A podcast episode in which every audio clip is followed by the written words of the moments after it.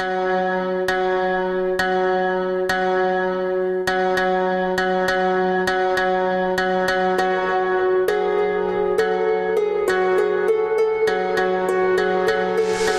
Good morning, everyone. Thank you for listening to another episode of Into the Looking Glass Darkly with your host, Dave Oscuro, and our guests today are perfect to kick off spooky season.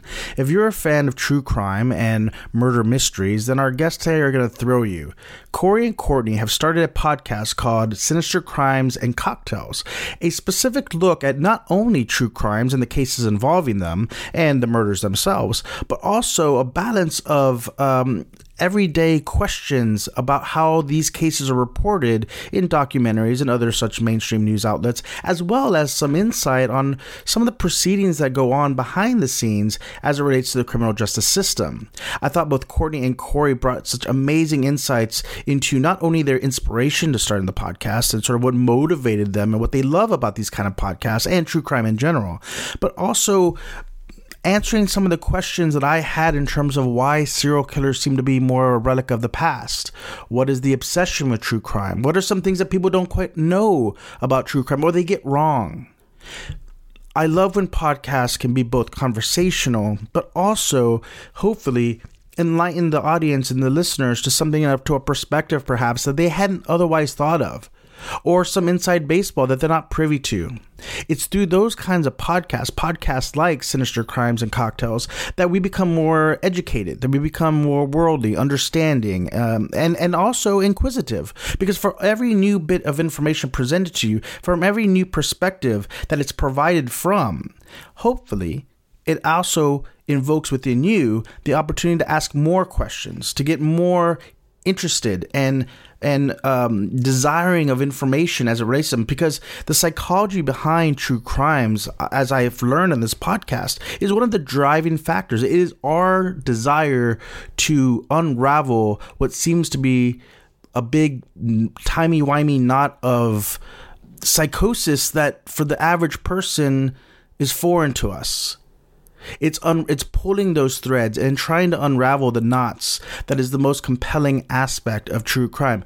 And I think that Courtney and Corey do an excellent job of being the forefront at the forefront of trying to unravel some of these um, confusing and dark and sinister crimes that are captivating to us. So I want to thank Courtney and Corey for uh, coming on this podcast. It was such a such a treat to talk to them. I've known Courtney since high school, so to see someone I've known for such a long time be compelled and motivated and inspired to start their own podcast, which is really, really uh, amazing for me to see and to see how well they're doing it and to see how passionate they are about it. I love that kind of stuff because I always hope that new people will be invited and motivated and inspired to jump into this foray, to jump into this medium and provide something new that's perhaps not already here. There are lots of true crime podcasts out there. They all have their particular angles. And I think that Courtney and Corey have found their own niche in this very popular genre. Plus, when talking about creepy stuff, who doesn't like having a cocktail to take the edge off? It's the perfect mix. Sinister Crimes and Cocktails is such an innovative and fun podcast to listen to, and I think that you're going to enjoy listening to Courtney and Corey tell their own story about how it came to be. So, without further ado, my guests today from the Sinister Crimes and Cocktails podcast, Courtney and Corey. So, first and foremost, thank you for for you know Corey and Courtney for coming on the podcast. Um, your backdrop is so much more professional than mine like for those people who can't see this there's like you have sound uh, dampening behind you. You have like nice mics with you know the the sort of pop protectors. Like you're very very professional setup here. Did you have all this stuff already or was this things that you've accumulated to set up your podcast? Actually uh, i told my husband that i wanted to do this podcast with corey and he went on amazon and ordered us all this equipment and turned our laundry room into our recording studio that is amazing that is we so cool. We definitely have to give credit to Aaron on this one. yeah. I love it. I love thank it. So- you also. Uh, thank you also for um, having us on your show too. Like seriously, we are so excited to be able to like you know what I mean. Talk to you about this too.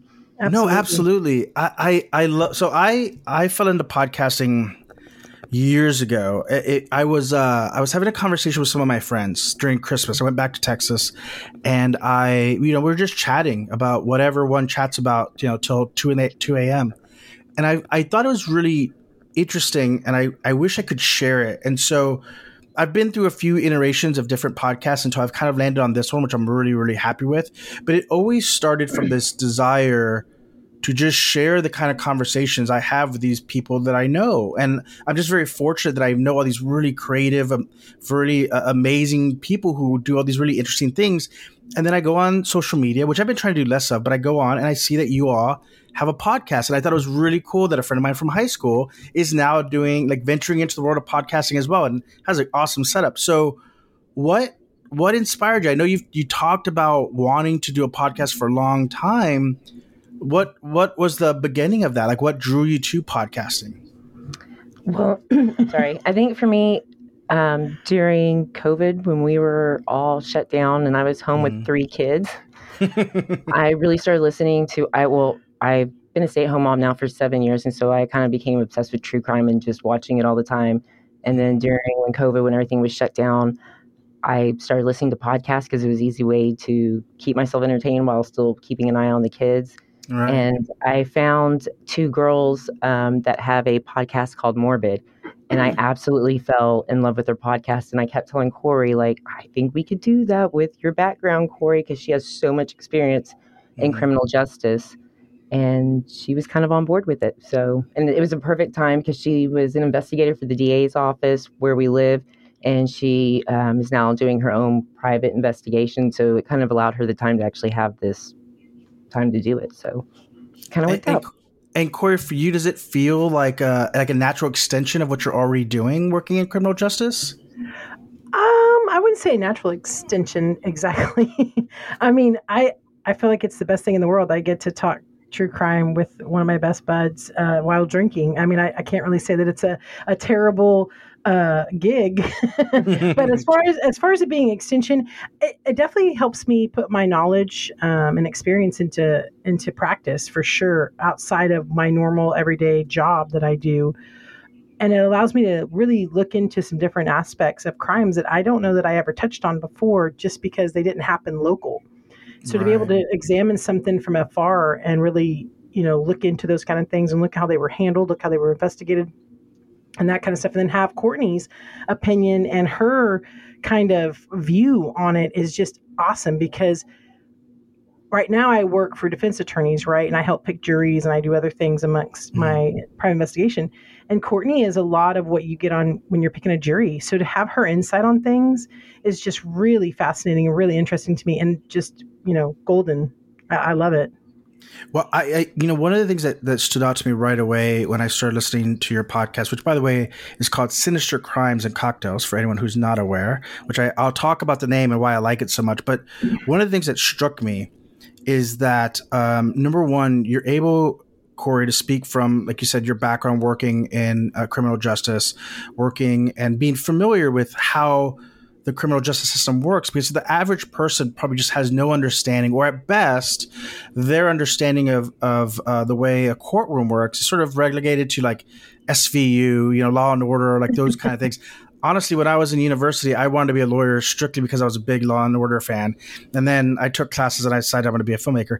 Um, but it, so it, you're already coming from it from a perspective that the average person doesn't have.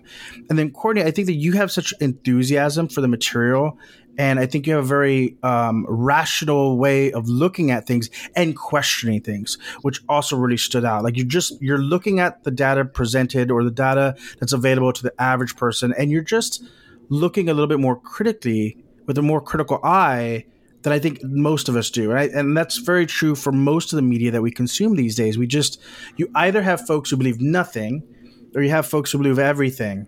But what seems to be in short supply are folks who are saying, well, let's just look at it. Let's just look and ask questions and see. And maybe we'll come to the same conclusions and maybe we won't. But at least let's have the conversation. Was that, is that, does that just come naturally or is that like an intentional um, sort of aspect of the podcast that you wanted to, uh, to be a, a factor? Well, thank you very much. Like that, that means a, that I'm very flattered, but uh, I think that just comes natural because I had no intention of doing that. That was just me doing for each store or for each episode that we've done, crime that we do. I spend about three, four, five days doing research as much research as I can, and I just I try to look for different facts that haven't presented in documentaries or in other podcasts.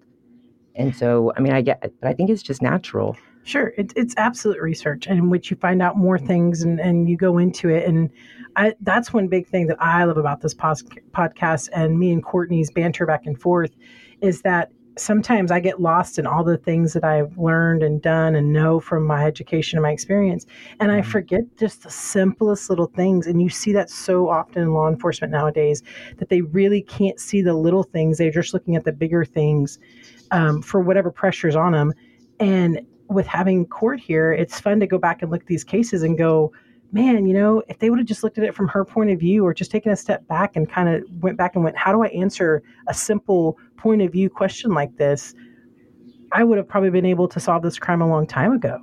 So where people think that they don't know, and just because I have a lot of experience in education, it doesn't always mean that I'm always going to get it right.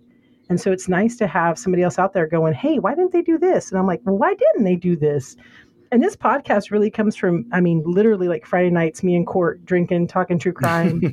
I mean that's where this came from. Like when courtney told me she's like corey let's do a podcast. And i was like well that sounds like fun. And then i was like let's put some drinks to it like we do every friday night or saturday night when we get together and we just start talking crime and like oh did you see this on the news? or oh did you see this documentary? And then it was like this could be fun. And it's just been amazing since that that is absolutely, in my opinion, the best way to approach these things. I have found that the podcasts that I, I gravitate towards are ones where it feels like the host um, just just turned a mic on to what they were already doing, and what you what we as the audience get is sort of a fly on the wall sort of perspective of a conversation or an examination that was already in progress before someone hit play. It, it's certainly a, vibe that I try to create here, um, it, just as though we were catching up. And so I think that comes across. Uh, I think it definitely comes across. And there's a, and this goes back to sort of the title. You know, you called it sinister crimes. I think that's really important because obviously true crime is very popular right now. And if and for people who watch the Dahmer series on Netflix, um, or the Ted Bundy uh, movies that came out, and I was even up I'm just very sad I didn't get the job, but I was very up for doing for producing a movie about the dating game uh, serial killer. That yeah, um, that's cool. That's in that's being developed, and I, I can say that because the news are out, articles are out. But um, it's it's it's a big form of entertainment right now. But I think that sometimes um, what can get lost is that these are, in many regards, heinous crimes. That these are these are real tragedies, and so I like that that just that little bit of addition to it wasn't just like crimes and cocktails, which would have been fun in of itself. But it's like you really point out that these this is a dark subject matter, and you're going to treat it with a little bit of levity. You know, you're gonna you're gonna take the edge off with the with the drinking aspect, but it doesn't. You're not glamorizing or sensationalizing the topics that you're going after. You're you're really looking at it in earnest and really digging into the nitty gritty and the very uncomfortable facts sometimes that that will oftentimes surround these cases. Yes, absolutely. When we go into looking at different kinds of um, cases that we're going to look into and do our research in, we try to pick crimes that aren't so like out there, and that aren't so publicized. Because what we find is a lot of times the really sinister stuff doesn't get a lot of press.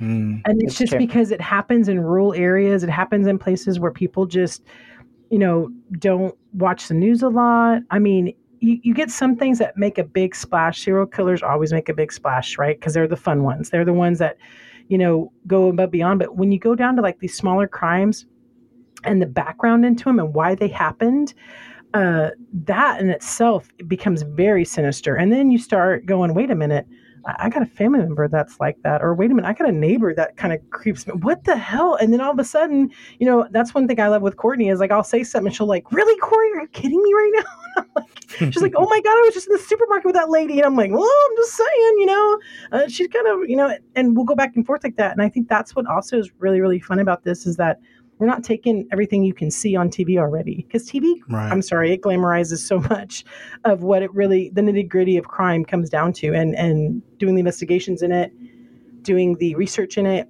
Uh, there's a lot more to it, and honestly, like if you were to go watch a criminal trial, it's boring. It's slow moving.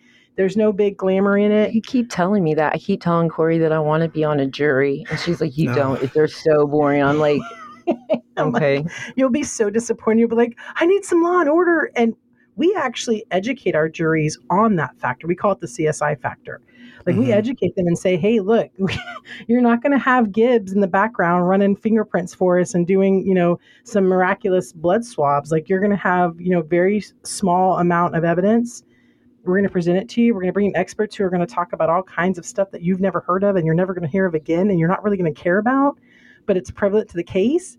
And it goes from there. And so being able to get down into that nitty gritty on this podcast is kind of fun because it gives that aspect of it. And Courtney brings that to the fun of it too, because she's like, really, that they do that? Oh, that's neat too, you know, that kind of stuff. Well, well a lot great. of that also, sorry, oh, I didn't mean no, to go ahead. No, go ahead. There's a part of it, you know, I don't, I don't know a lot of like the criminal justice part of it. And so Corey, Corey's really good about giving that perspective of why cops wouldn't do a certain thing or lawyers wouldn't do a certain thing you know.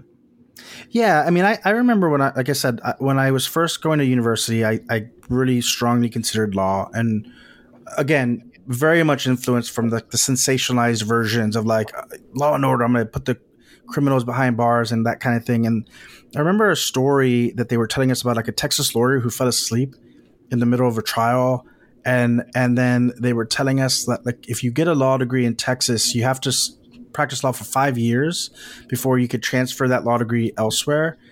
And it became very evident to me that what you see on television just isn't the reality of 99.999% of cases out there. Um, Courtney, I've been on a jury one time. Uh, actually, after I moved out to Los Angeles, I was on a jury, ironically, for a head of a, a small production studio, movie studio, who was being accused of uh, misconduct with an employee.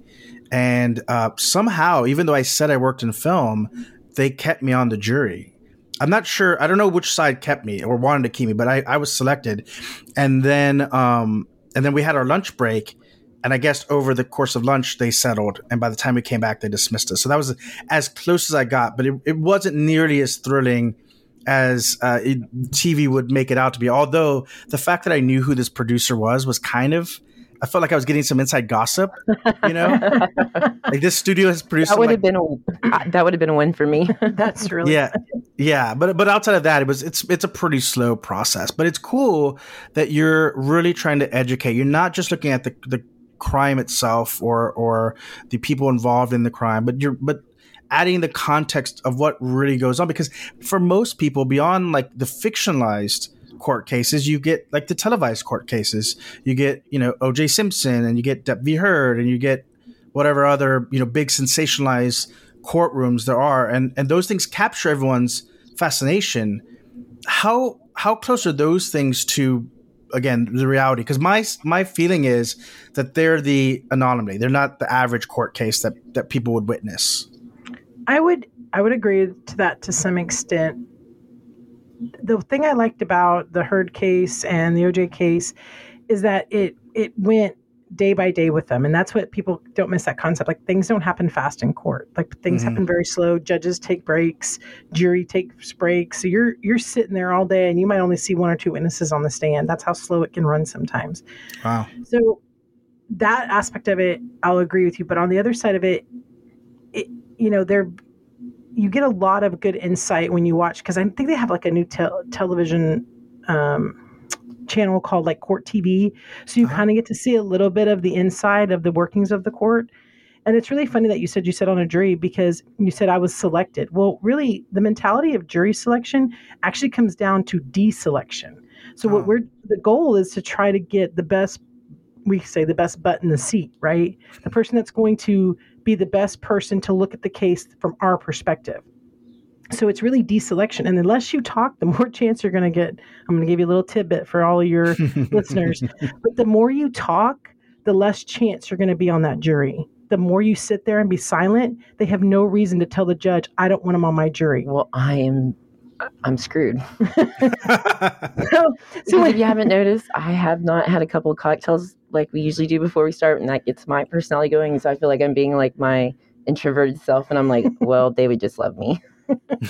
they would they would select you because you wouldn't give them any reason not to select you. So that's what the other part of it is with the jury selection part of it, and the court cases they typically run very slow, and it's not as glamorous as everybody thinks. Our last one of our last um, ones we just posted was about uh, Wuornos. She was one of our favorite serial killers that me and Court really enjoyed doing our research on. She was a character and a half, and I really enjoyed her whole whole trial in court because she was just she really brought some dynamics to the courtroom that made it fun to mm. to watch. Of course, I didn't watch it back then; they didn't have it on TV; it wasn't televised. But just reading over the court stuff, it, it was really fun to be in that room and watch well, her come out. That one, I think, was one of my favorites so far that we've done just because of the fact that I think we also looked at how Wuornos wasn't given a fair trial. Right. And there was a lot of evidence that wasn't taken in account. So, I mean, I mean, we were just, she obviously was a serial killer. But I'm just saying we also looked at the side that she wasn't given a fair trial either. Yep. And that's that's really challenging. That's difficult because um, even to this day, it feels like there are there's a large subset of folks that believe that that if you found if you're found guilty, you are guilty, and if you're found not guilty, then you're then you're innocent. And um, and that by the way, the episode that you're referring to, I believe, is the Hooker from Hell, part one and two, correct? That is correct. Okay, for anyone who wants to check it out, um, I think you know that's a complicated case for because you're saying that it's very clear that she was a serial killer, and yet the fact that she wasn't afforded a fair trial kind of is a is a weird concept for people. I don't think that they understand. I have um, a friend who was un, un, unfairly convicted of a of a very heinous crime and spent um, decades or you know years of his life behind bars, and um, it was only because of media attention that he was able to get out um, and and be free. But he lost pretty much all of his 20s and, and just about most of his 30s behind bars because um, folks looked at him and his friends and they said, "These guys." These guys did this because look at them; they're obviously them. Um, and if it wasn't for a handful of documentaries that came out, that that person might still be be behind bars now. Do you find, as you're starting to look into these cases more deeply, that um, the the shortcomings of the criminal justice system become apparent, and, and maybe are a part of the story as much as the murders or the crime or whatever else uh, was involved in the, the total story?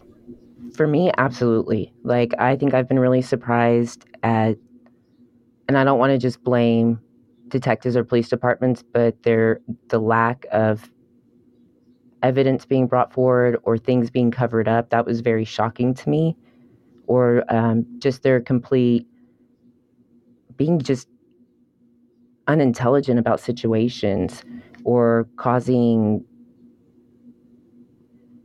evidence to be destroyed or not to be able to be used. I mean, it's just it to me that was that was shocking. I didn't realize that that had gone on as much as it did. And it happens a lot. Um, there's laws, and there's so many laws and that are out there that have different levels of protection for both sides and they lawyers and judges get to use their interpretations of what they think that law says and how they think that law should apply to each case so that's really difficult i mean i have talked to so many juries after we've gotten done with a case and they're like oh my gosh why didn't you tell us like if you would have told us that we would have we would have given him more time and it's like, well, we couldn't because you can't know. Like in Texas, we're a bifurcated system. So you do guilt and innocent first, and then you do punishment 2nd mm-hmm. You can mm-hmm. either, for punishment, you can go to the, back to the same jury or you can go to the judge for your punishment trial portion of it. So all their criminal history, all people's criminal histories, defendants that are in there, their criminal histories are held and nobody gets to know that until they go into the punishment phase. You're just convicting just on the evidence of the crime itself. You can't use incriminating evidence to find them guilty on. So, in a way, that can be a little bit fairer, but in a way, it can also hurt because if they are somebody who has repeatedly done something, who has repeatedly, you know, has this MO about them to do these kind of crimes, that doesn't get in front of the jury. And then when it gets to, they find them not guilty because just the lack of circumstantial evidence or lack of evidence in itself, because sometimes evidence gets lost, it gets messed up. Our law enforcement here locally you know they they do their best but they make a lot of missteps and we see a lot of that as the D when I was working for the district attorney's office we saw a lot of that issue where we had to send cases back and be like you need to go do this, or I would have to take the case over and go get the evidence to be able to mm. go forth in the case. And that's the hard part about it. So a lot gets left out, and that's difficult when you look at these cases. Like Wuornos was one of them we looked at, and you know, one of her victims, he was a rapist. He was a convicted rapist, and it was mm. in his past, but that couldn't come out because there was a law that protected against that for his past to come out in court. But then there wasn't a law to protect Wuornos from her. She hasn't been convicted yet, but what she's done because it fit the MO of her crime to come into play. So that's a little feels un- unfair, but it is the way the laws are written in Florida. Interesting. It's it's it's you know I think it's one of those. It's definitely one of those things like where I, I feel like the more people are educated about it, the more there will be a call for some reforms um, that need to be sort of implemented, and I think maybe more uh, visibility can assist with that and there was a lot of people. I, I remember, I guess, that because it's the most recent case, like Depp v. Heard, there seemed to be a lot of people who were very um, splintered as to whether or not it should be televised or not, and that to some degree you're playing to the court of public opinion, whether or not that's fair or not. But I, I found that um, being able to witness the goings on of a trial really does help. And at least maybe I'm being naive, but I feel like it would help clean up some of these these moments or things that maybe aren't giving f- folks on trial a fair trial, whether they did it or not. I mean, at the end of the day, we we we do want for everyone to be able to go through a fair trial so that um, that the system has integrity. You do absolutely you do and there's always the problem you're always going to have when it comes to law and, and this is my opinion on it but your your judges get to make the interpretation of the law. So laws are written in black and white, right? But it's the attorneys and the judges that get to make them gray, in my opinion. And I've watched so many times where that's happened. And you take a law that's meant to do this, but a good lawyer, a smart judge, um, you know, a good defense attorney will learn how to take that law and use it and twist it to help their case. Mm-hmm. Maybe keeping evidence out, maybe getting evidence in I mean, it doesn't matter, but they still are able to use a black and white law and turn it gray. And that you're always going to have criminal justice problems and, and the justice system problems because of that. And I think that's exactly how this kind of works. That's why you have people who were convicted of wrongly convicted and been in prison. Right now, they're sitting there rotting away because you have laws that were used against them that weren't meant to be used against them, but because they didn't have a, a smart enough lawyer, maybe they were smoking pot, who knows what was going on. right. like the Wuornos case. But or they were whatever, you know, they just weren't educated enough and they weren't able to use the law or that maybe they misused the law in the case. And then you go to the next kind of level of trying to get it appealed and try to get it overturned.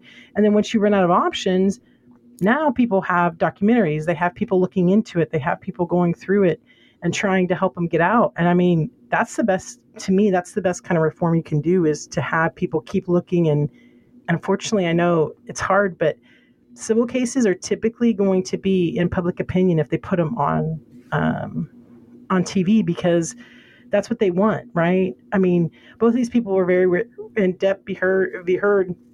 Both of these people were very wealthy, so it wasn't a money issue for them. It was I want to put it out in the public of what's going on, what happened. I want everybody to know.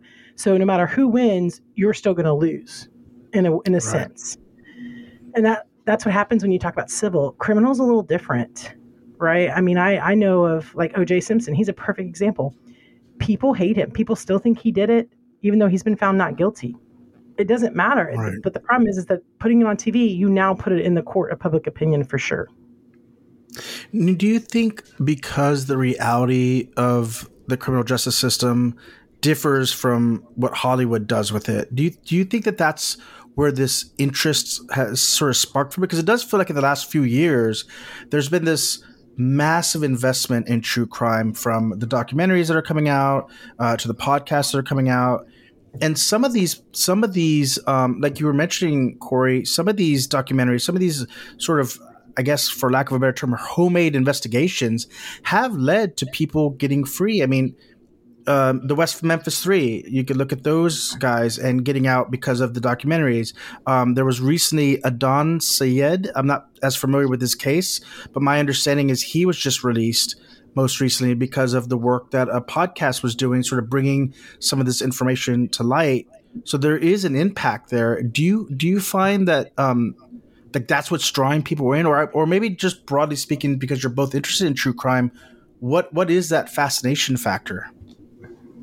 For me, I think I'm just fascinated by how those kind of sinister people com- how their brain is working because it's so out of my realm of thinking about ever doing anything like that. I just think that that's fascinating. I don't know if that makes me sick, but I just I think that's fascinating. I just I, I like to be able to look at how other people's brain works and how that makeup is making them do those things. I don't I would 100% agree on that with Courtney. And I think that's why me and Courtney get along so well with oh this good. I'm because glad I'm not crazy then. no, it's that's what drove me into the criminal justice field in the first place. Is it's the psychology behind the crimes and why people commit them and why people do what they do. That's the part of what I do that I absolutely adore because it feels like I'm always learning something new. Mm-hmm. Even with Court doing this podcast, I'm still learning new things, and that to me in itself is so much fun and so peaceful in a sense that I know that I'm not already at the top of my realm. There's so much more I can learn. There's so much more I can do with this. I think when it comes to people being drawn to these kind of things, is I think it gets them to it's kind of like realistic fiction in a way. It's it's a situation that could happen. You could never believe it would happen, and you're like, oh my gosh. And it's kind of the best world's best gossip. It's true gossip. And to, Right. to me, I think that's what gets everybody so interested in is because you're getting part of you're getting true gossip. It's not just gossip. No, this really happened and you're getting to hear all the little gritty details. And I'm always amazed at people when I would when we would try murder cases and that kind of stuff about people who would come in during the medical examiner testifying because that's when all the Oh, I gruesome would love pictures to do that. See, here you go.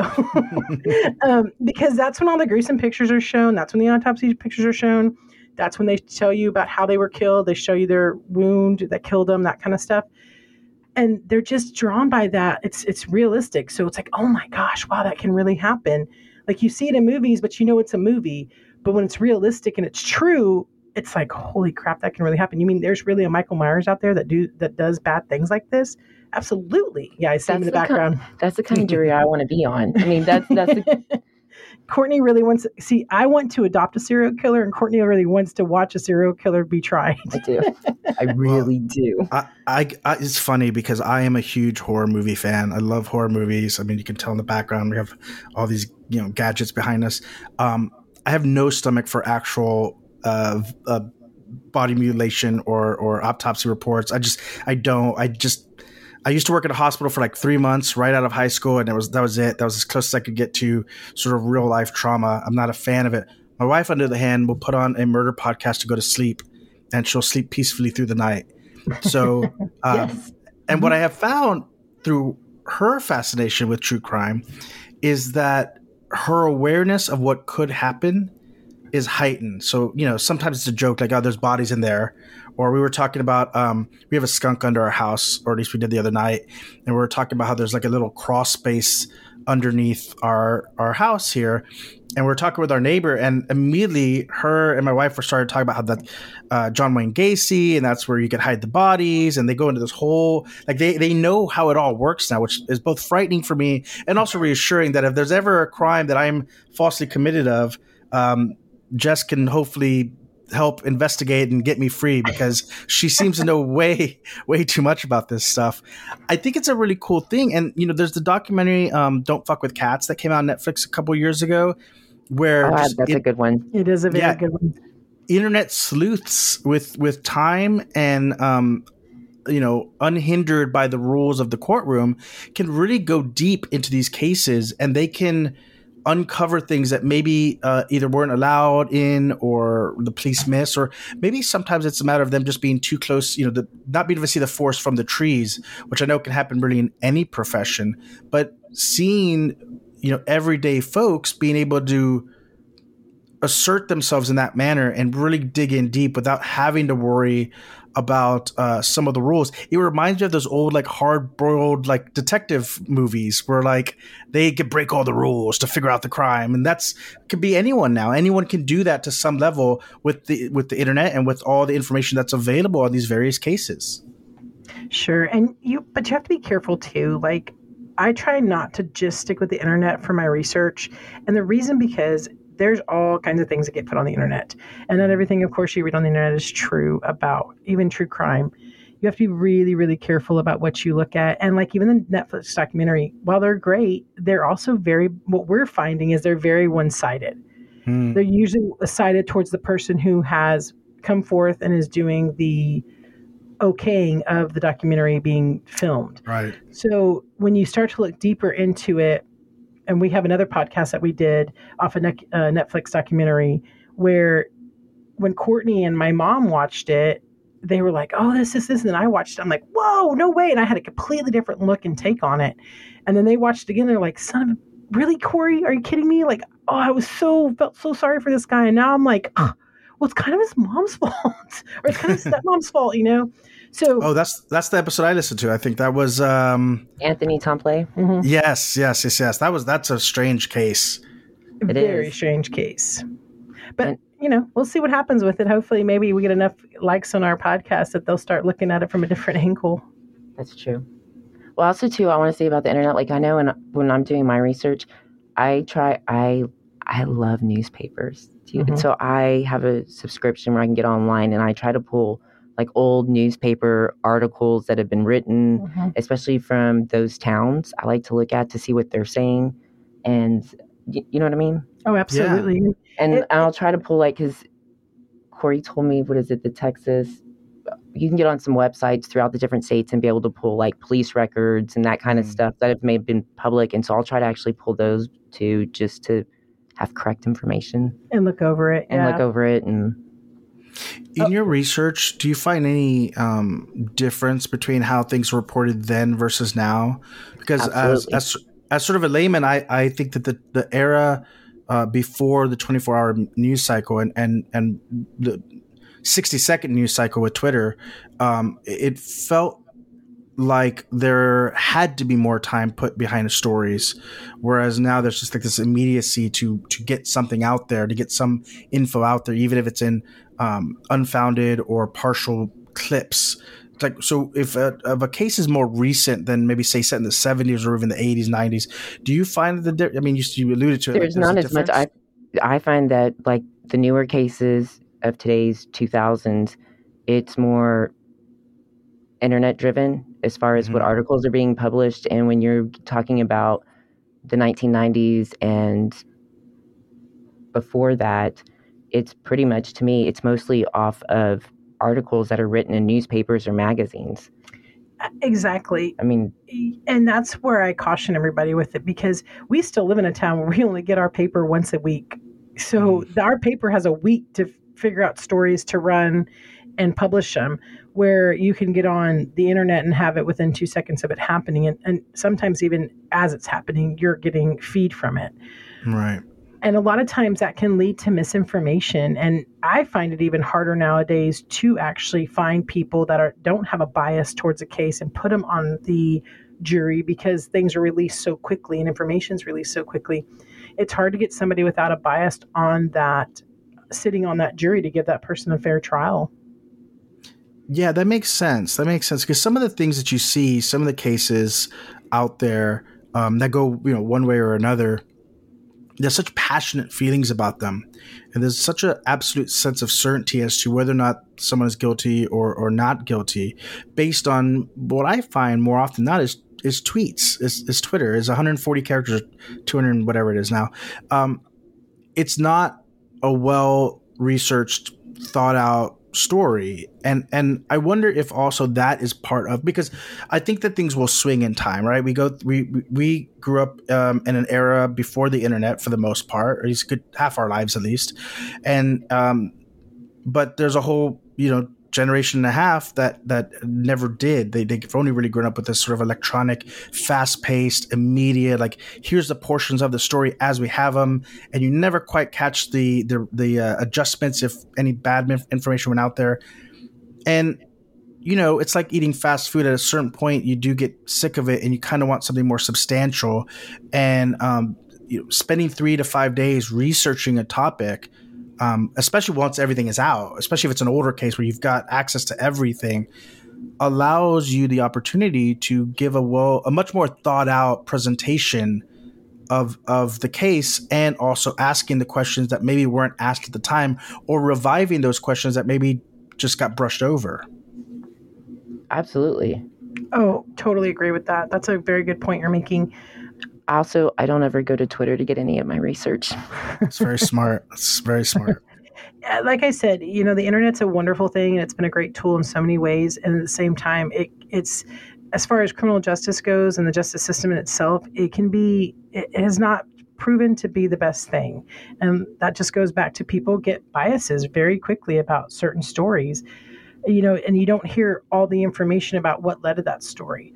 Mm-hmm. A recent headline I, I, actually read this morning was, you know, m- Texas mother uh, kills five year old, and that's all it said. And I'm like, well, this looks interesting. So I click on it, and it's actually a story about like not a mom that meant to kill him, but mm. a mom that had had so many issues and problems, and then the son she took on her own persona that she killed him, but that she didn't. He just passed away of different problems. But she came out. So just that headline itself was misleading. And when I right. clicked into it thinking, hey, this could be our next case for a podcast, then I'm like, this wasn't. I mean, this is more about problems that happened occurred in Texas due to pollution and other problems and environmental issues than a mom killing her kid. Yeah, but that title hooked you. It did hook me. It did. It did. But then, eh, as soon as I got into it, I was like, oh, this isn't I wouldn't talk about this. Like, this is not something that interests me at all. And so it just sometimes you just have to be really careful about stuff that they look at. And there's so many misinformations. And I listen to podcasts that put out they're while they're very entertaining and very fun to listen to, a lot of their information is not correct. Or if you go back in, mm-hmm. it's old information and things have changed since then. And that's what I think we both try to do is we try to do the most updated information we possibly can and put that out there as, you know, true and accurate as possible.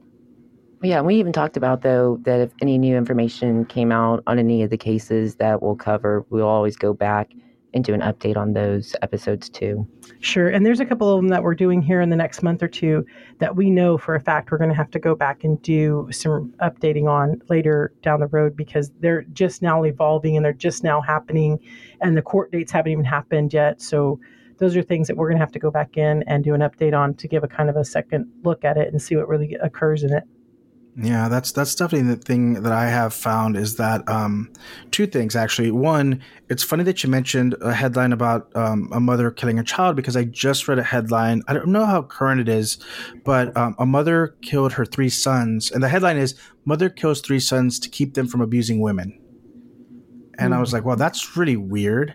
And then I, I read just one just one article, and what happened was, as as this article states um, the woman was married to her former stepfather, who had been raising her since a child and who impregnated her when she was a minor at 17 and had been abusive to her the entire time. And so I don't and and the the she killed the kids over a period of time. So obviously again if I'm just taking this one article at sort of face value, there's a series of trauma there, there's mental illness there. That at one point she was um one of her children. She only killed the males. She, I think she has four or five. She only uh, they removed her. They removed the kids after two of the children's unexplained deaths. Whatever whatever investigation occurred, the kids were given back, and then that third boy was was killed as well. So that was like the, the the headline didn't do the the core of that story any justice. It was, um, you know, it was meant to be salacious and to inflame sort of a sort of a gender war, but really there's so much more there that is challenging to unpack because what effect does that have on a on a person who then lives under this very abusive relationship and experience and uh, from, from from such an early age? I mean, not to cast sympathy. She did, in theory, murder her children, but it's complicated. Is I guess my point. Well, exactly, and I will, except for some of the people that we cover, but there's a lot that, and I'm not making excuses for what they've done, but that there's actually reasons why they've done, it. and a lot of them have had horrific childhood or terrible traumatic events that have happened to them, and it, if I don't know if I can cuss on this show, if, but it fucks You- up you their can. front. Okay, it fucks up their frontal lobe seriously, and they, Mhm. you know what I mean, and so they become this. Which Corey and I talk about this a lot Mm-hmm. We and do. it turns them into a completely different person. Some people that that's just in their DNA and that's just how they're born. But for a, a lot of people that we have looked into, they're made that way. They weren't born that way. Yeah, that makes sense. We I I just recently watched the new Halloween movie, and um, I wasn't a fan, but in the debate as to whether or not this Hollywood Hol- uh, Halloween Ends was good or not good movie, it made me think about the Rob Zombie movies that he did. He did two of the Halloweens, and you know at the time they they copped a lot of criticism because it was di- different. But I thought he took a very interesting swing in trying to explain why Michael Myers was Michael Myers, and he did it exactly what you're talking about. Like he he showcased the kind of environment, or at least one of the types of environments that can breed someone who's deranged and disturbed, and I think that sometimes we forget that the society that we've built especially for a lot of people who are disproportionately um, lacking in wealth in their lives and, and, and you know they're under sort of the thumb of of lower income situations the you know uh, childhood trauma um, uh, incest family incest uh, rapes uh, all there's a there's a lot of horrific things that can happen to people at a very young age and it sort of drives home the point that hurt people hurt people.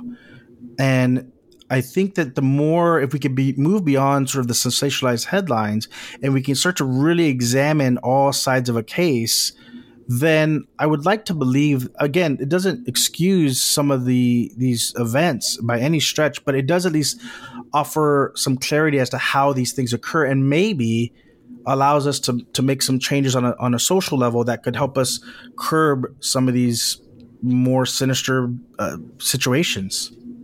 Absolutely. Absolutely. I- Yeah, I don't know what a better word is to agree with you on. I mean, I was like, you couldn't have said it better yourself. I mean, that was great. That was a really good sum up of it. And I, I'll tell you, it, we do it right now with mass shootings, right? Uh, The Mhm. the big headlines are the school shootings, and when when you take a, a life of an innocent kid like that, it gains a lot of notoriety. And so right away, the criminal justice system swings into let's do trainings on how to prevent mass shootings, and let's do trainings on how to deal with mass shootings, how to do deal with school shootings, because a mass shooting and a school shooting are very in a lot of ways more complex and different from each other because you, you're handling different victims, you're handling different um, environments that you're having to deal with it. So, but that's what's that's what's big right now because it always makes the splash of the headlines. And right now, the big push is what's the psychology behind it? What drives them to become somebody that'll do this? Of course, the big the big thing is bullying, right? They think that's what always mm-hmm. drives these kids and stuff to do it, but without enough research into it and without enough, you know, background information into it, it's going to be hard to determine that. And people, what I find right now is that they they hop on bandwagons with stuff and they mm. go, "Oh, this is why they do it because of this, this, and this." Well, that might be why that one person did it, but it doesn't mean that that's not why other people do it. And you have to look into the backgrounds of them and see what's going on.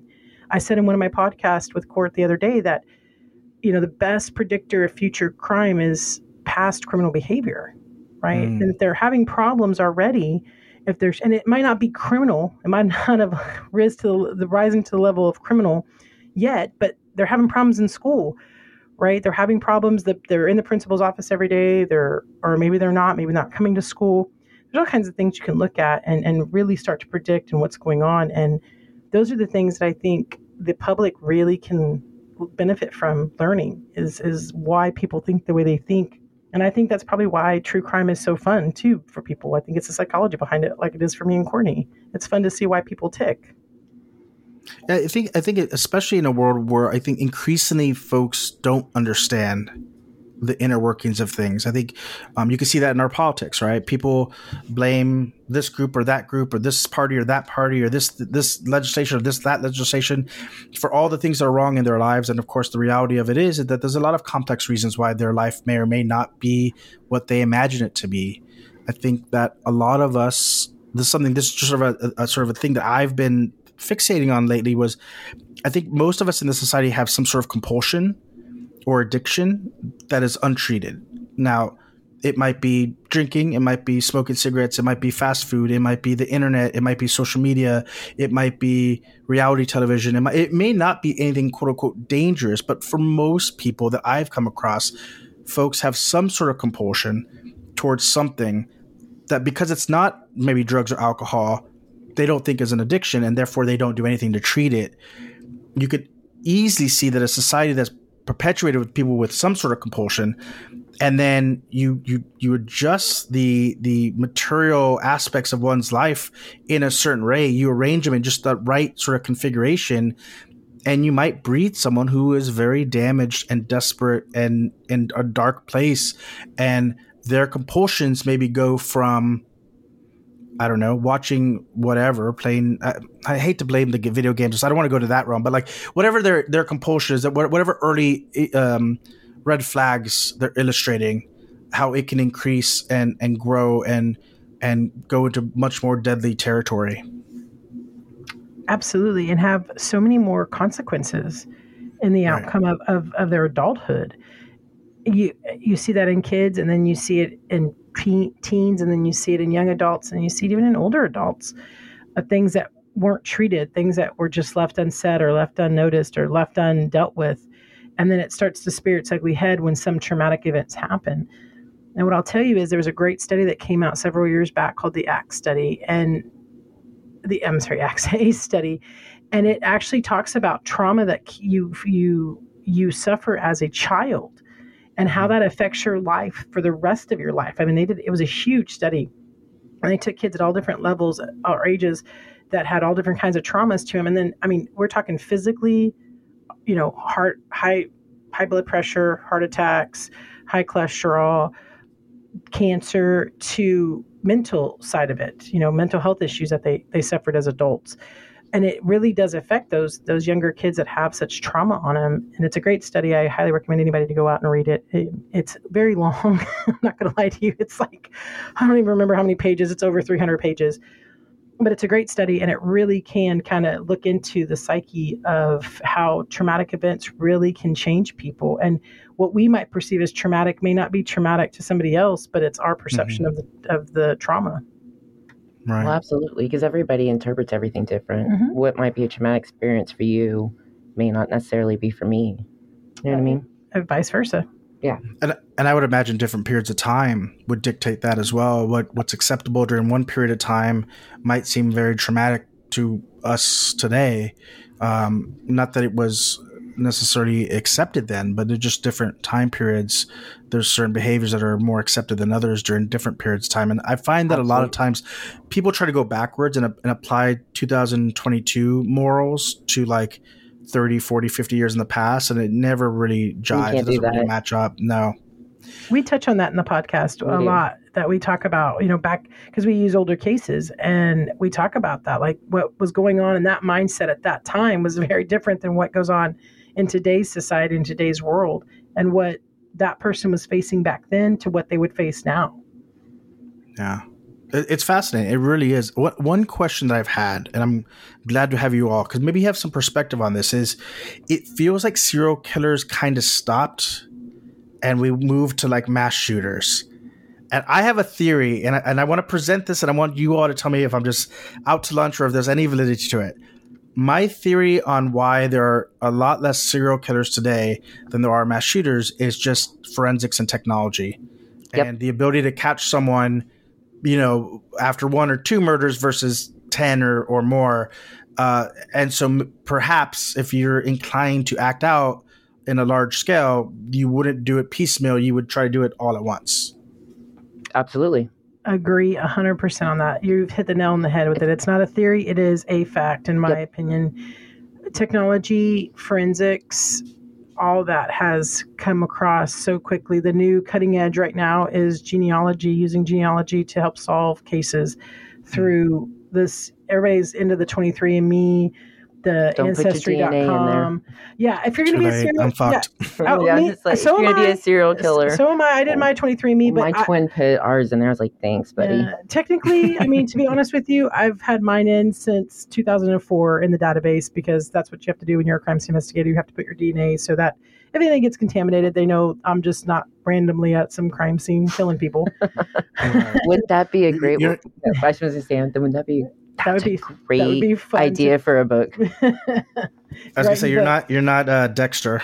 yeah, no, I don't want to be Dexter up in here. So they back in 2004 when I started with uh, working with the crime scene, they made me you know give my DNA up so that could be put into the database, and it was very new back then. It wasn't something that everybody could do like they can now. So when 23andMe came up, I was like, oh yeah, I've been in the database forever. I don't care. I'm putting mine in there. I'm gonna see what I find out. Uh, luckily, I can say I've, nobody has killed anybody, and it's not been linked back to me. But um, no, they use genealogy and they use these sites to. Uh, CBS did a great documentary with one of uh, a lady that I know well um, about using genealogy to track old crimes because you have cases of murders and you have cases of rape and you have cases that have DNA evidence in them that's sitting in refrigerators in sheriff's offices and police departments all over the United States that are 30 years old. But because technology was it was back then, and now you're coming 30, 40 years above that and having to go back and, and deal with deteriorated DNA and that kind of stuff that's happened because you can do your best to preserve it. But after a while, it's it'll deteriorate if you're not careful. hmm And so you see a lot of that happening and the cutting edge stuff with criminal justice just really helps with that. And every time you move forward and you get smarter and it catches people. And I would think that it would breed smarter criminals. but unfortunately it does not. They still do the same kind of mentality. Like right now, I always say one of the we one of this I would say the the niche to one of our po- to our podcasting is we also talk about the mistakes they did from my Mhm. point of view as far as evidence they left behind things they did wrong and that's one of the aspects of it is you know i always tell them like if you're going to be a serial killer don't tell nobody. Don't have accomplices. It's like just go do your own thing. Be quiet about it. Uh, there was a great movie that came out several years back with uh, kevin costner. It's the only movie i absolutely hate that he made because he's a serial killer in it mr brooks. And it just kills me that he's a serial killer but he's so good at it too. But he's so textbook serial killer like a loner is on his own very quiet about it gets rid of every little thing never leaves any evidence behind but he also gets caught because of certain things that he does and he's even going to like aa meetings to try to help himself get out of killing people because that's his addiction right Right. so that i mean that's why i really believe that you know i agree with you that that's why there's very little serial killers or they're very Well, getting very little notoriety They're also. still serial killers. It's just that they get caught before they can commit one or two murders, so they Sure. don't have them under their belt. they don't have Because- multiple. And two, don't you think that people that are doing mass shootings and school shootings, I mean, a serial killer is a serial killer because they have numbers. Wouldn't you consider them a serial killer too? i wouldn't I mean, not that they're stalking them, but they have the numbers. I wouldn't consider them a serial killer because to me they're just a different mindset. Um, why they do it, when they do it, and how they do it is completely different than why a serial killer. I mean, the serial killer gets a thrill out of it. Mhm. Um, they get a certain. It's just you don't think these kids aren't getting a thrill out of it? I don't know that these kids quite understand what's going on in their brain when they do it. Same thing with guys. Oh. Same thing with the adults that that commit the mass shootings. Um, the guy that in Las Vegas not too many years ago at the country music festival thing, where he killed all those people from the from the uh, penthouse or whatever, the top floor of the hotel. Mhm. I don't know that he was a serial killer. um, I think he had other issues that caused him So you think most of these are? Then are you saying that?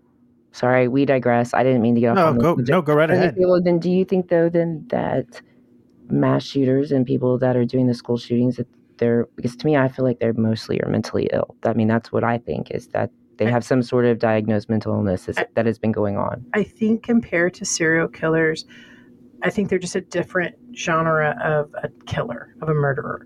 I think with serial killers, there's a certain level of accomplishment and thrill to it that they like. That they have types, they have certain things that make a niche, they have to kill in a certain way. Your mass shooters, I think that something just kind of snaps inside of them. And whatever the course that pushes them to that point, and then something snaps, and then they just go and they accomplish what makes what they think will solve the problem at the time. Serial okay. killers aren't like that. They very mm-hmm. much usually groom, breed, um, watch, stalk. They they it's a it's a predatory kind of behavior that I don't think that mass shooters have. I think mass shooters are more of the attention seeking behavior because serial killers like to do it until they get caught. And then once they get caught, I mean, Ted Bundy is a great example of that, right? He was having a great time until he got caught. And then when he got caught, he's like, well, okay, I can now get something out of the attention. But he would have been mm-hmm. fine still killing and getting his gratification still killing without ever having attention. I think mass shooters have a certain level of needing the attention and wanting the attention and wanting to do something that shows everybody what they can do. Okay. I, I, I think a little bit. No, I, am I'm glad for the digression because I think that it, it highlights um, something we were talking about earlier, which is that the role that society plays in sort of building a monster, so to speak, not to take Netflix's uh, IP, but you know, we live in a we live in a instant gratification era of our life. We live in an era where everything is readily available to us um, at a moment's notice. Uh, you, you, even to the point where like we've moved so far beyond fast food windows to Postmates, where you don't even have to leave your home and you can pay a 50% surcharge to just have someone bring you your McDonald's to your house. Um, in Los Angeles and California in general, plant medicine is legal. So all I have to do, uh, the, the long gone are the days of finding a dealer and and shady deals in corners. I mean, I just go to an app and they deliver whatever to my house. Everything is is a, t- a keystroke away on the internet, from the most deviant of interest to the most pedestrian. It's all instant, and so I wonder, just in hearing the conversation you all just had, if the some of the difference is not just is not just the fact that people tend to get caught faster, uh, anything prolonged would be much more difficult to to maintain because of forensics and because of technology. But I wonder if also it it, it speaks to sort of a, a general mindset that our society shares, and when taken to its most extreme level, it acts out along that same sort of instant gratification where it's like I'm going to react and do as and do as much as possible in one burst rather mm-hmm. than the slow methodical sort of release of uh, okay i'm gonna kill i feel satisfied i gotta kill again i'm gonna go do it again it's like i, I just gotta do it all now because mm-hmm. that's kind of the society that is it's building all of us in that manner just some of us are in a much darker place and take it to a far more extreme absolutely mm-hmm. i mean i, I think I, we've I all gotten kind of, into yeah, that instant gratification and i i mean that's why I think for really, the school shootings for mm-hmm. those that are younger kids that are doing them. Wouldn't you think that they've been raised on that instant gratification? Everything is right then and now. Sure, that's the. I mean, that's the what I'm. I'm saying about serial killers and mass shooters. They're just two different mindsets. You have serial killers are very methodical. They like to they're they're killing for gratification purposes. Mass shooters are killing for attention purposes, in my opinion. Mm-hmm. Right? They want it down. They want to show. They want to make a big bang. They want to show you who they are. They want to show you what they can do. And serial killers, if they get caught, then they're okay. But a lot of them don't really talk about their killings. Right? You don't have a lot of stuff until they've been sitting in prison for you know years before they'll come back and do tapes for you and say okay well this is what i did but they still don't give you the whole story where mass right. shooters they're putting their whole diary on their their manifesto on out for the whole public to see on social media platforms That's so true. they go and then they go and do it it's, it's all about gratification instant gratification attention compared to somebody who is truly a, a, psychopath who truly gets pleasure out of just killing people and watching the torture and the pain that they go through. You know, that's what they get out of it. They like to see the life slip out of their hands. Where mm. you've got mass shooters who just want to do as much carnage as possible up front. Right. I mean, we were we were in high school when Columbine happened, which mm-hmm. um, was obviously the most high profile of school shootings, and it. I mean, I'm sure I'm sure there were school shootings before that. I, am certain of it, but n- no other case captured the the attention like that one did at that time. Now it's it, it, happens every other day, literally every other day, or at least every week. There's a new school shooting to the point where it's no longer shocking on the same level. Well, yeah, you've become desensitized to it. I mean, Columbine, it was so shocking because you didn't hear about it. And the, the instant media has also made it glamorous. Well, yeah. Yeah. Oh, yeah, they have. They have glamorized they get, it. So. They get shows, they get interviews, they get TV made about them, they get deals that come out, and, you know, they can get, their families can get money from it. I mean, all kinds of, not that I'm saying mass shooters think about that stuff because I don't think that really plays too much in their brain. I really think it's more of an attention seeking gratification that they get, but they get so much more out of it than they used to. Like Ted Bundy stuff didn't become popular until long after he was dead. He wasn't talked about much right. after they killed him. And then all of a sudden, this new kind of I don't even know how to say it, this new pop culture kind of way who got interested in serial killers and that kind of stuff and made it fun and made like we're doing, made it interesting for people to listen to and not just creeped out and scared that you're, you know, you're shopping next to your local serial killer at the local, you know, shopping mart. We've made it fun and interesting for them. So I think that that also starts to educate people and point out different things and kind of helps bury them down into why they're not getting caught or um, why they're not producing so much, I guess. And they're not killing as much is because people are out there starting to notice weird things and they're starting to tell people, hey, my neighbor, he's a little odd. Like there's something off with him. Well, we had a serial killer that was in our area over the summer that came wow. from Houston and actually came down here. And it was crazy how it flew from our police that did a local Facebook post about it, warning women of how crazy. I mean, it had like over 100,000 shares within an hour or something like that. I mean, it just shows you, you know what I mean? I wish our podcast would be shared that fast. I know. Give it time. You're only four episodes in. well, I, I think that's that's a big part of it. I mean, you know, beyond the forensics and, and the um, the instruments that the police have. I remember there was a story a few years ago where there was um, a, a neo-Nazi guy on a, on a subway, and he ends up getting knocked out, and the, and the punch out was caught on video.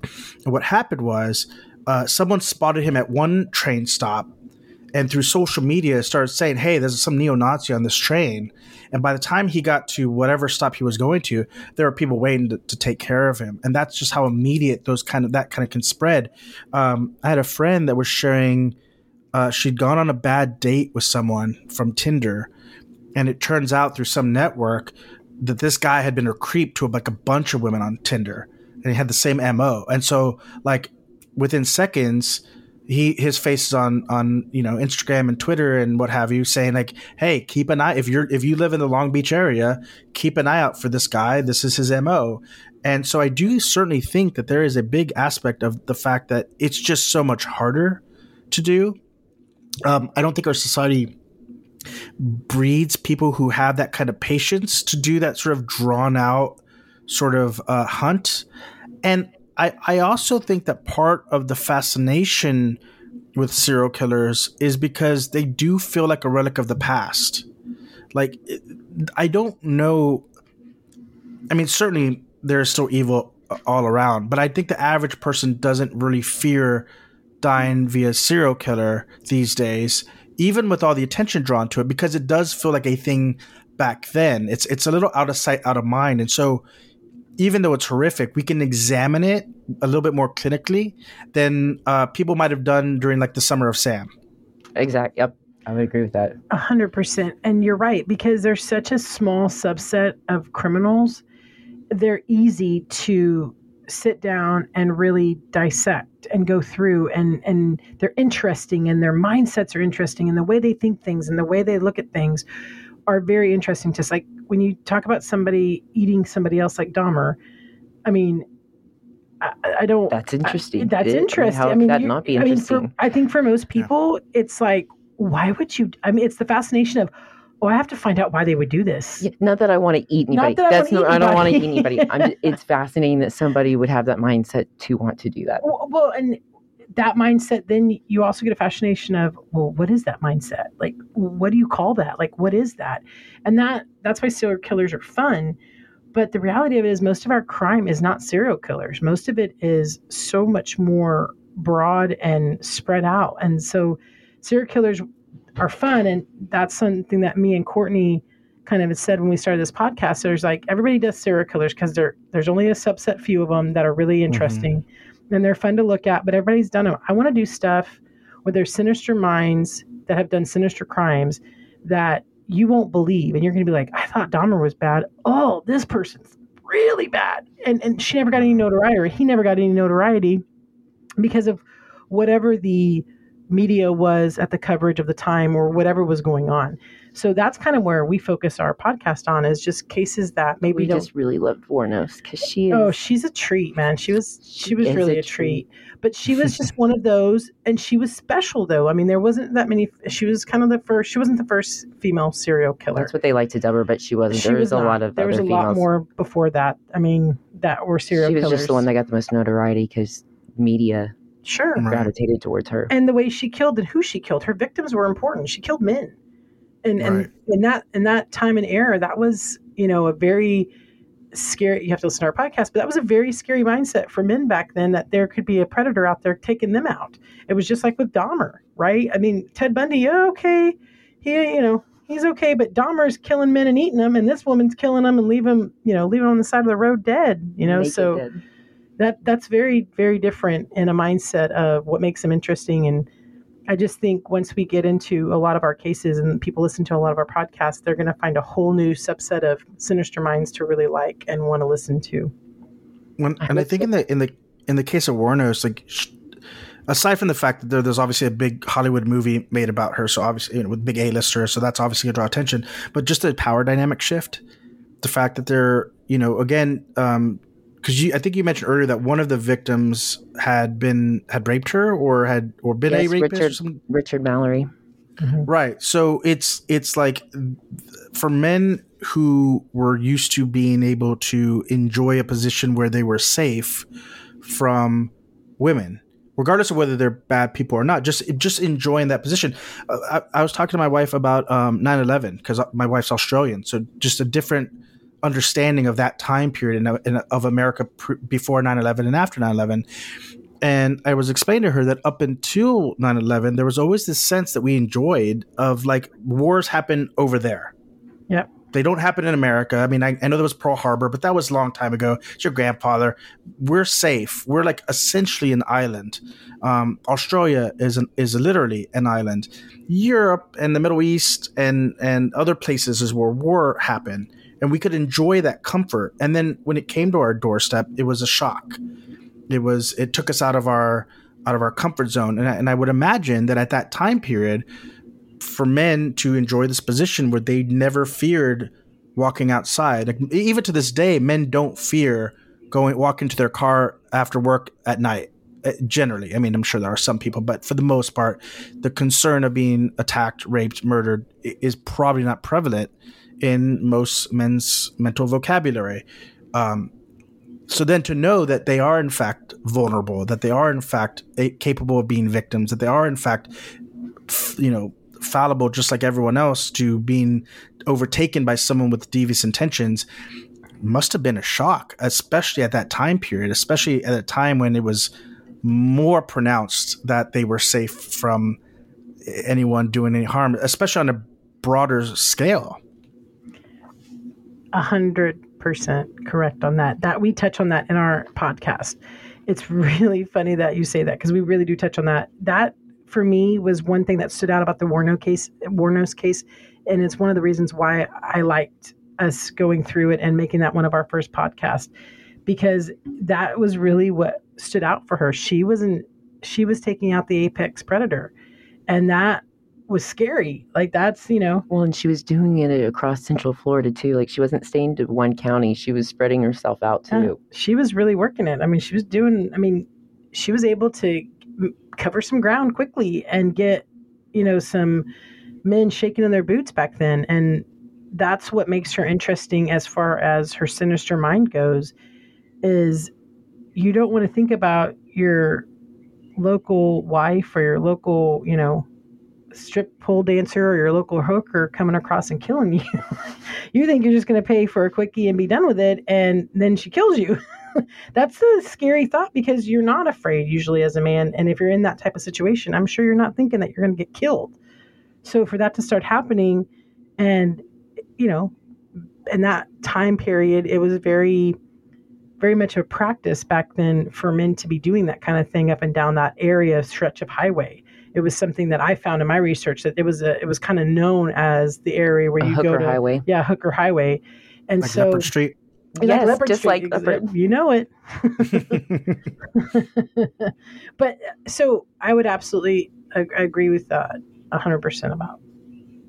Is in in your research and as you're uh, starting to investigate these cases and i love the thoughtfulness behind each case and how you really examine not just the the details of the case but like we were just talking about the broader social impact of a particular case. Um, i think that a case like that would you could I'm, I'm sure i don't know that i'm speculating but i would i would imagine that if you looked at some sort of chart in terms of the frequency in which men uh, engaged with prostitution you know, before uh, Wuornos and after, I would imagine there'd be a bit of a decline in the same way that there was people going to the beach after Jaws came out, or perhaps uh, even more modernly now, where this the you know the social media and the internet allows everything to be captured, and people's bad behavior. Harvey Weinstein gets called out, and there's sort of evidence behind it. I would imagine that there was an immediate social impact and and prevalence after that case became public. I would imagine. We should have looked into that because I didn't even think about that. Part three. I'm like, three. man, we should have looked into. I Part didn't, three. but I would imagine there would have been because I would imagine men would have been like, "Is this a copycat?" I would have liked to go back and be able to interview the working women of those streets and be like, "Hey, did you see an impact in your like, uh, you know, your economic? Corey, those women look so rough. I don't think any of them are still did you alive. did you see like a, a like an economic downfall after Wuornos got in trouble for killing your Johns? Like, is that the problem? I mean, it's an interesting concept for sure, and I'm sure it had some kind of effect on it. I mean, I'm pretty sure that you know the regulars stopped being so regular after that uh, in that stretch of highway. But I don't know that it necessarily because it didn't gain the notoriety back then that it did nowadays. Right. I don't know that it got spread across the United States like That's it true, 'cause it- has since. Because when was that It was movie made? popular in Florida. Well, the crime was spread around in Florida, but it didn't really make that much national since you know what I mean. I mean, Florida was talking about it. Yeah, even when Wuornos was killed, like I mean, she was put executed. She there wasn't a lot. I mean, she was executed in two thousand and three, and there still wasn't a lot of buzz about it. Like I don't remember. No, because was Monster made after she was executed? Because Uh, I thought Monster was being made while while she was on death row, but I could be wrong about that. It, it came out in 2003. yeah. Okay, maybe it was right after she. I was. 'cause I could have sworn that she knew that there was a movie coming out about her. I she If, if it, I was gonna say it- in my research, I could have sworn I read that. yeah, if it came out in 2003, they would have been filming at least a year prior to that. So, um, if she was if she was put to death in 2003, then she would have at least been aware there was in the making. Mhm. And I was Because in I- Go ahead. Oh, go ahead. No, no, go ahead. No, no, I was just gonna say I was in full blown like college mode at that time, and she never came up on my radar. And I was studying criminal justice at the time, and she never came up on my radar. So it's just interesting. Even at that point in time, she still did not make the notoriety that she made until after the movie came out, until after it became a kind of that Hollywood sensation, I guess. Yeah, she died in. It looks like she was put to death on October 9th, 2002.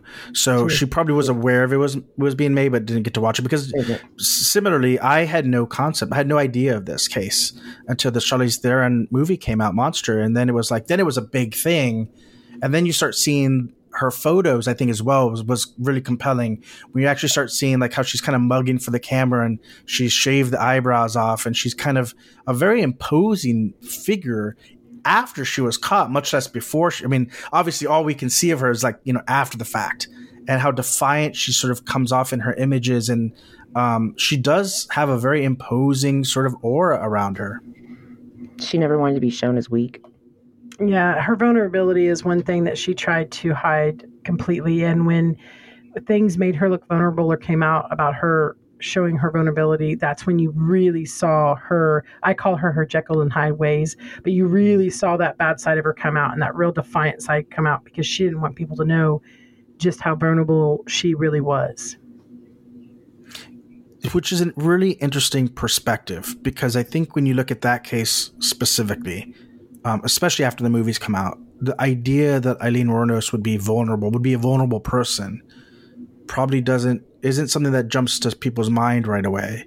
And yet, as you've done your research and as you've really looked into the case, that seems to be a pretty not only like an aspect of of this this case, but maybe a motivator in some regards. Like it's it's it's almost like a it's a self defense mechanism. And I'm not making light of the fact that she murdered people, but like perhaps from her perspective, it was. It was like I'm gonna get them before they get me, and and so I'm gonna I'm gonna prove I'm gonna protect myself by being vicious. We talked about that actually in our podcast um, about her uh, that happening. I don't personally think that Wuornos went into being becoming a serial killer of John's. Like I don't think that's what she wanted to do. I think with her first guy, I think she went out to make money naturally as a hooker, a prostitute, um, and Mallory was such an offensive person and did so much terrible things to her that that's why she wound up killing him and then found a sense of happiness in it a sense of hmm. completeness in it. And that's what made her crave to do it again and again and again and again.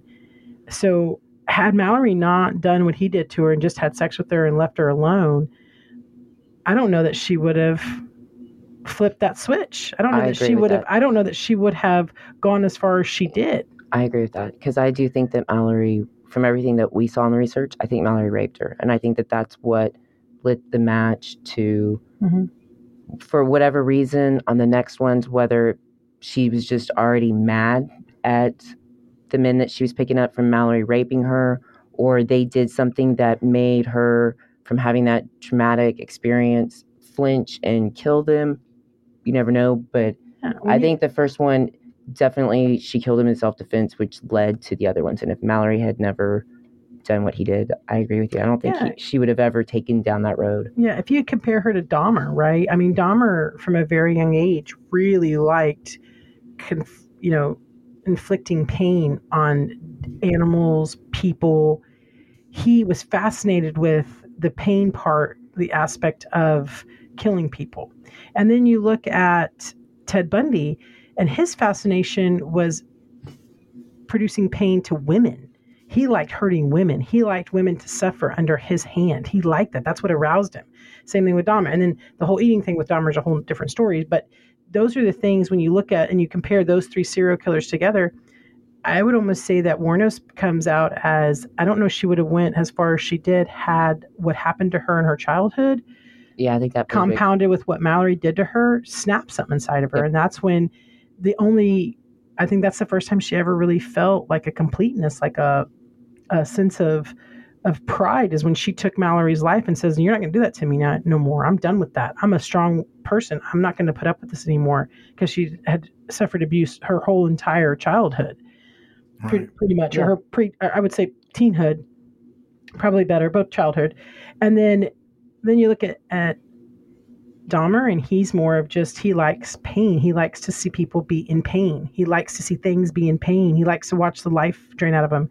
And then with Bundy, it gets even more really, really concreted. And it's, I like women to have pain and by my hand kind of thing. And but Wuornos wasn't like that. She didn't want to no. see anybody in pain. She mm didn't have that. Thr- she didn't have the thrill kill. Thrill like, kill, like she said. like she said, thrill kill. I mean, so I think that made her different too, and on the fact that she actually could love. Like, I mean, she really, she loved Ty, her girlfriend, and she also had a really good relationship with filmmaker Nick Broomfield, who did two documentaries on her, and they actually mm-hmm. form an actual true friendship. Like you can tell that they actually mm-hmm. care about one another. That's and for her to be able to also be able to have a friendship with a male who she was molested and raped by her grandfather, one of her grandfather's friends. I mean, the boys in the neighborhood. I mean, it was horrible.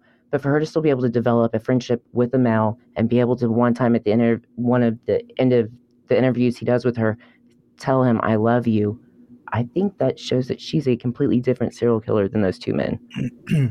I find it interesting also if you look at those three people, um, and you look at their kill count, Eileen kills seven men, um, Dahmer 17, and Ted Bundy like 30 people.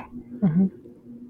And yet, in the way that they're portrayed, um, Wuornos and Dahmer are really portrayed as like these vicious monsters.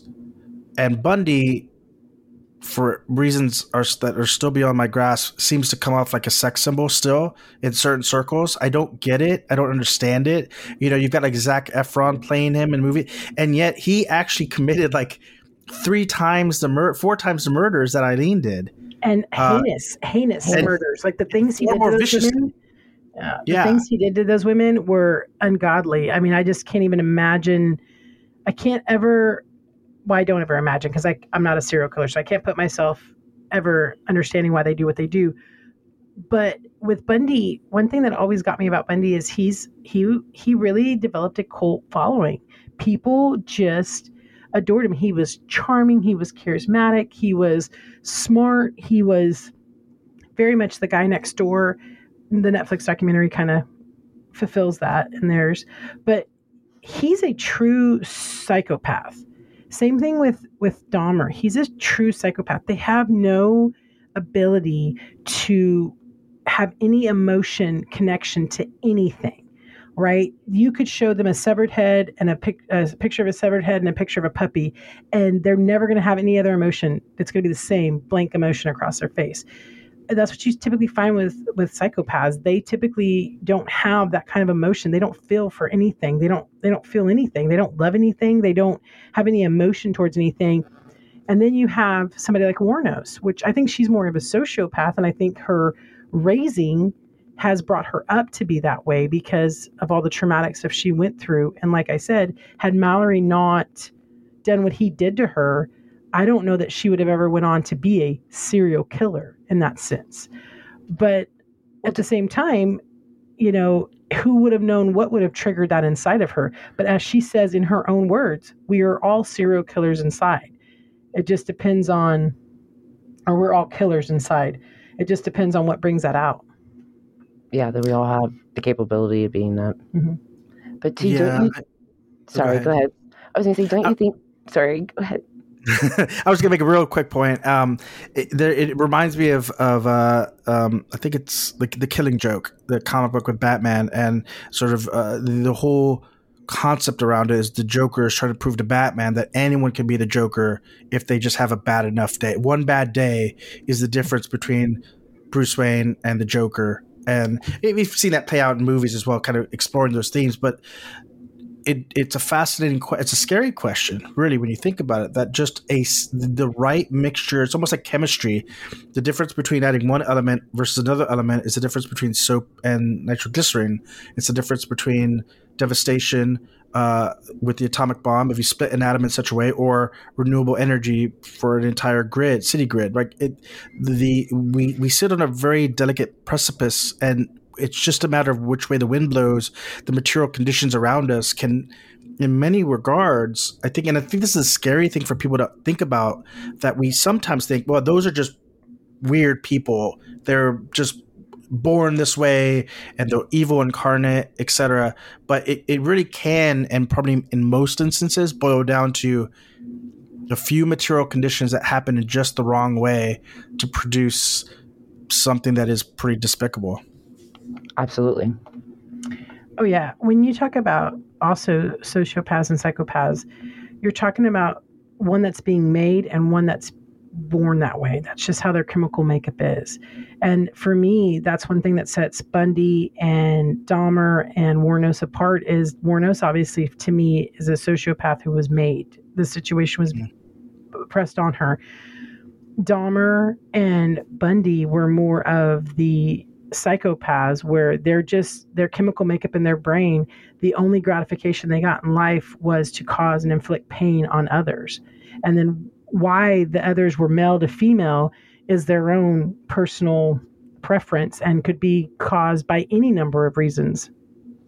But it's it, they were made that way. They i mean dahmer started to abuse animals. His parent his dad and him do a wonderful very good documentary, even though it's from it's an older documentary. and they talk. And if you ever get a chance to watch it, I highly recommend it. They talk about his dad talks about how just of a good kid he was, and he always did what he was told. He was never out of line, but then he would catch him, you know, dissecting squirrels and eating him raw in the backyard. but his dad didn't his dad teach him how to like dissect the animals because he well, his thought, dad was hunting, and then he he asked his dad, and he was like, "Look, I, I'd like to see inside him." His dad's like, "Well, go ahead," just out of curiosity. Never did he think that it was going to lead to him, you know, doing experiments on, you know, wayward teens in his, you know, house and putting them in underneath in, in freezers. But I think that that is something that is just already instilled, and you have those two different subsets of, people along with those two subsets of uh, serial killers. And that's what makes them fun and interesting but at the same time like you just said there could just be a environmental thing that snaps inside of them that causes them to go that way.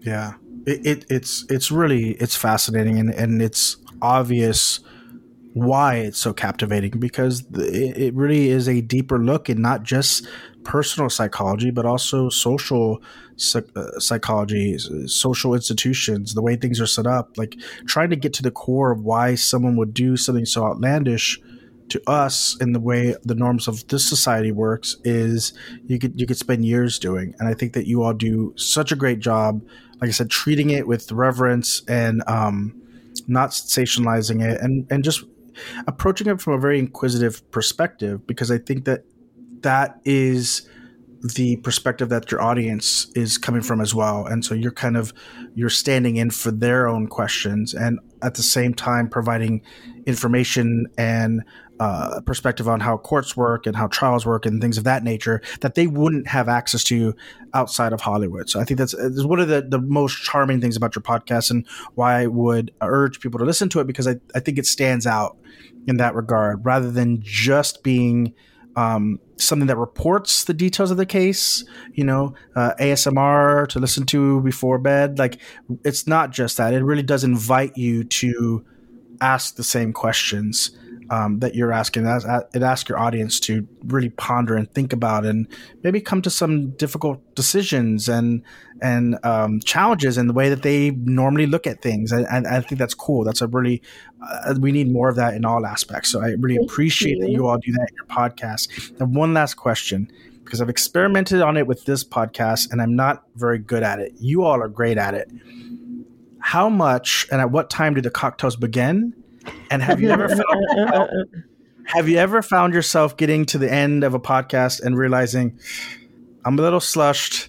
This is uh yes, because I, I I will occasionally have a drink on this podcast, just the one. It's rare, uh, but I've experimented with cannabis before doing a podcast, and I'm generally not happy with the results.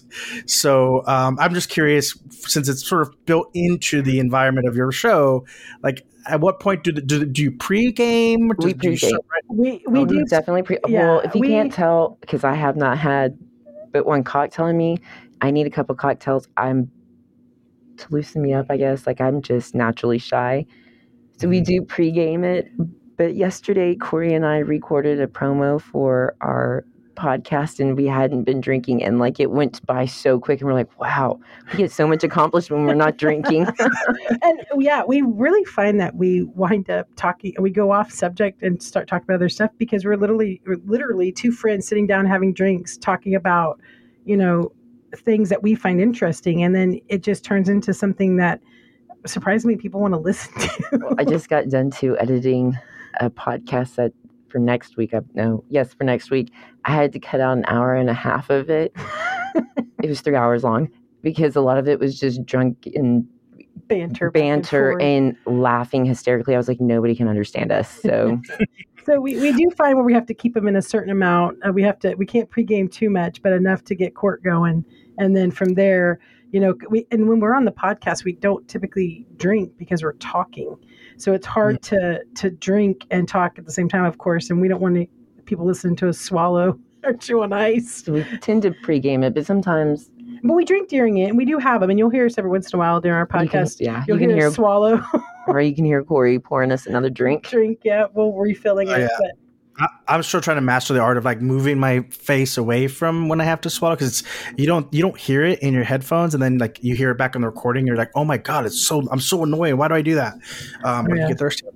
I used to, I used to hold the podcast for an hour and I realized that was impossible. It's just it, if you're having a if you're having a flowing conversation, it will be what it is. And I think the one of the things on top of the other things I've listed that is really charming about your podcast and that I think is really captivating about it is that it's I, I love just hearing conversations and maybe I have some sort of voyeuristic tendencies, but it's like when you're at a restaurant and you overhear a compelling conversation at the table next to you, your ears perk up a little bit. Mm-hmm. You're you're you're listening, especially if it's like a really in depth conversation. There's just something about that that just is far more interesting than listening to a lecture, even if the topics are the same and I think that you capture that. It it sounds like two friends digging in, like going down the rabbit hole, so to speak, and and and asking some really compelling questions, and also providing some very useful information. So.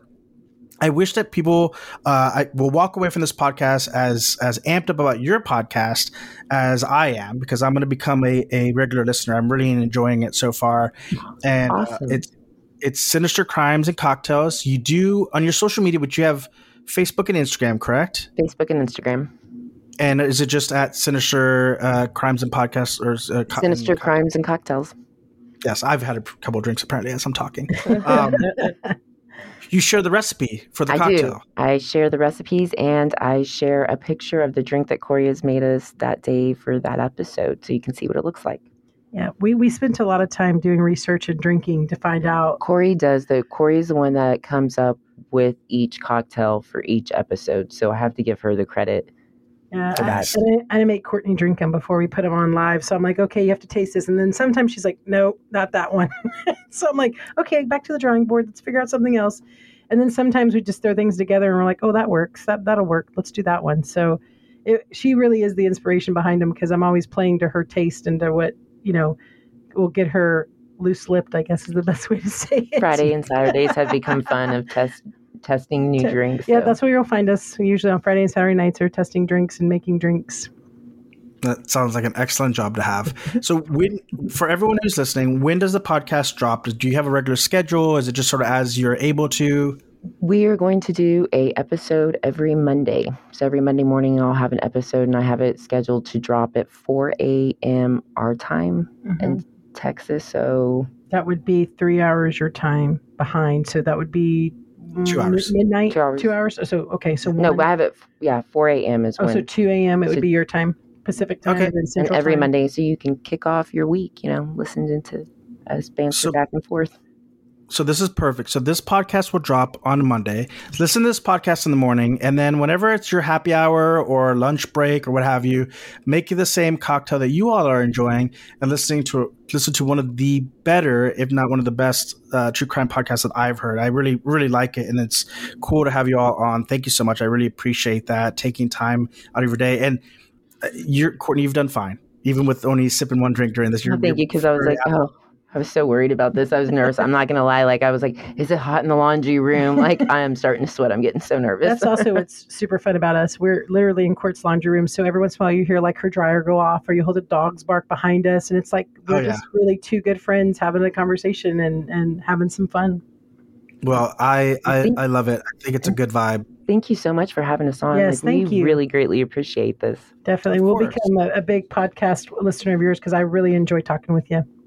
Excellent, excellent. Well, uh, Sinister Crimes and Cocktails. You can find yourself. You can find your pages on Facebook, on Instagram. You're on Spotify. I'm sure you're on App, iTunes, iTunes, Google Podcast, Amazon, Amazon Music, Music, iHeartRadio. Everywhere. Yep. Awesome. Well, thank you so much, uh, Court and Corey. I've loved talking with you and catching up with you. Uh, it's probably been 20, 20 years. years Yep. More or less. Um, I really appreciate it. And I'm looking forward to Monday's episode. I will make the same cocktail that you all make and I'll enjoy it. And I'll send a message and let you know how I am enjoying it. And I urge all my listeners to listen to your podcast as well. Thank you so awesome. much. Thank you so, so much. I would like to thank Corey and Courtney once again for coming on the podcast and sharing their motivations and their intentions behind their podcast, Sinister Crimes and Cocktails, which actually comes out today. So if you've listened to this podcast and if you enjoyed listening to Courtney and Corey's story, check out their podcast, Sinister Crimes and Cocktails. comes out every Monday. And um, if you're listening it during happy hour, there's a special treat. If you go to their socials, both on Facebook and on Instagram, they'll share a craft cocktail recipe that you can enjoy while listening to murder and mayhem and mystery. As I said at the top of the podcast, I always find true crime very interesting because at its surface, it seems to be taking enjoyment listening to horrific events. But the reality of it is, it's really truly the psychology that's fascinating. It's trying to understand what seems to be un- understandable. It tries to make sense out of something that is nonsensical. Why? What would motivate someone to commit heinous crimes on a mass level, whether it's uh, in in mass shootings or in serial killing? What is the driving factors behind someone going to such a dark place and acting out these dark thoughts? Human psychology is fascinating. One of the reasons why I do this podcast is to try to learn more about people through listening to their stories, to seeing what kind of art they create, because I do believe that there's a part of us in each form of art created, if in fact that is your intention to create art and not just schlock. And I think that the girls do such a great job of showing that their passion for this. This isn't just sort of something to do because it's uh, trendy. It's it's really motivated by a genuine interest to learn more, to do the work, to do the research. There used to be a time when journalism was was well respected because of the amount of research that's put into uncovering and discovering and then conveying to an audience the going ons of the world and more and more why I feel like mainstream media has moved away from that and has moved to more of a profit driven motivation. It's up to people like Courtney and Corey. It's up to people who like you, who do your podcasts, who do your blogs, that have your write ups to fill in the gaps that have long since been abandoned to do the work, to do the research, to really dig through the the court cases and uh, the information around it and to do the research so that you have a better understanding beyond the sensationalized version that you might get in your newest Netflix TV show. Which is not to say that those films are bad inherently. I mean, they may drive interest in and of themselves. But to be able to go through and really pe- go through the less uh, sexy aspects of a case, to sort of get through the grit and the grime of it all, that I think is where one finds a far more um, understanding place behind these senseless acts.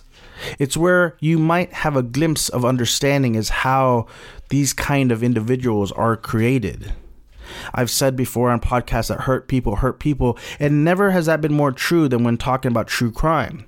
Many of the people who are involved in these cases have had horrific backgrounds, and while this is not to excuse those behaviors, it is fascinating, and it is perhaps something that will allow us as a community to maybe maybe build a better environment for these folks to live in so that we have less monsters created. The more we know, the more we can do.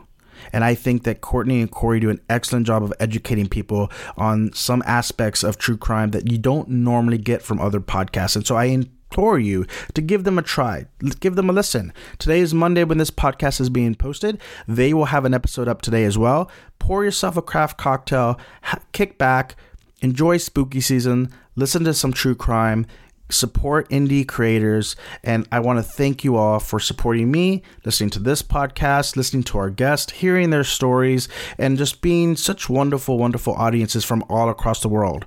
I've said this many times. I do this podcast as a labor of love. I do it because I get such amazing feedback, and I know that there are people out there who really appreciate it. So I want to share my appreciation back to you for all the support over the last few years across many podcasts that I've done. So thank you all once again. Thank you, Courtney and Corey. Please go listen to the, the Sinister Crime and Cocktails podcast. And until next time, gold rings on you all.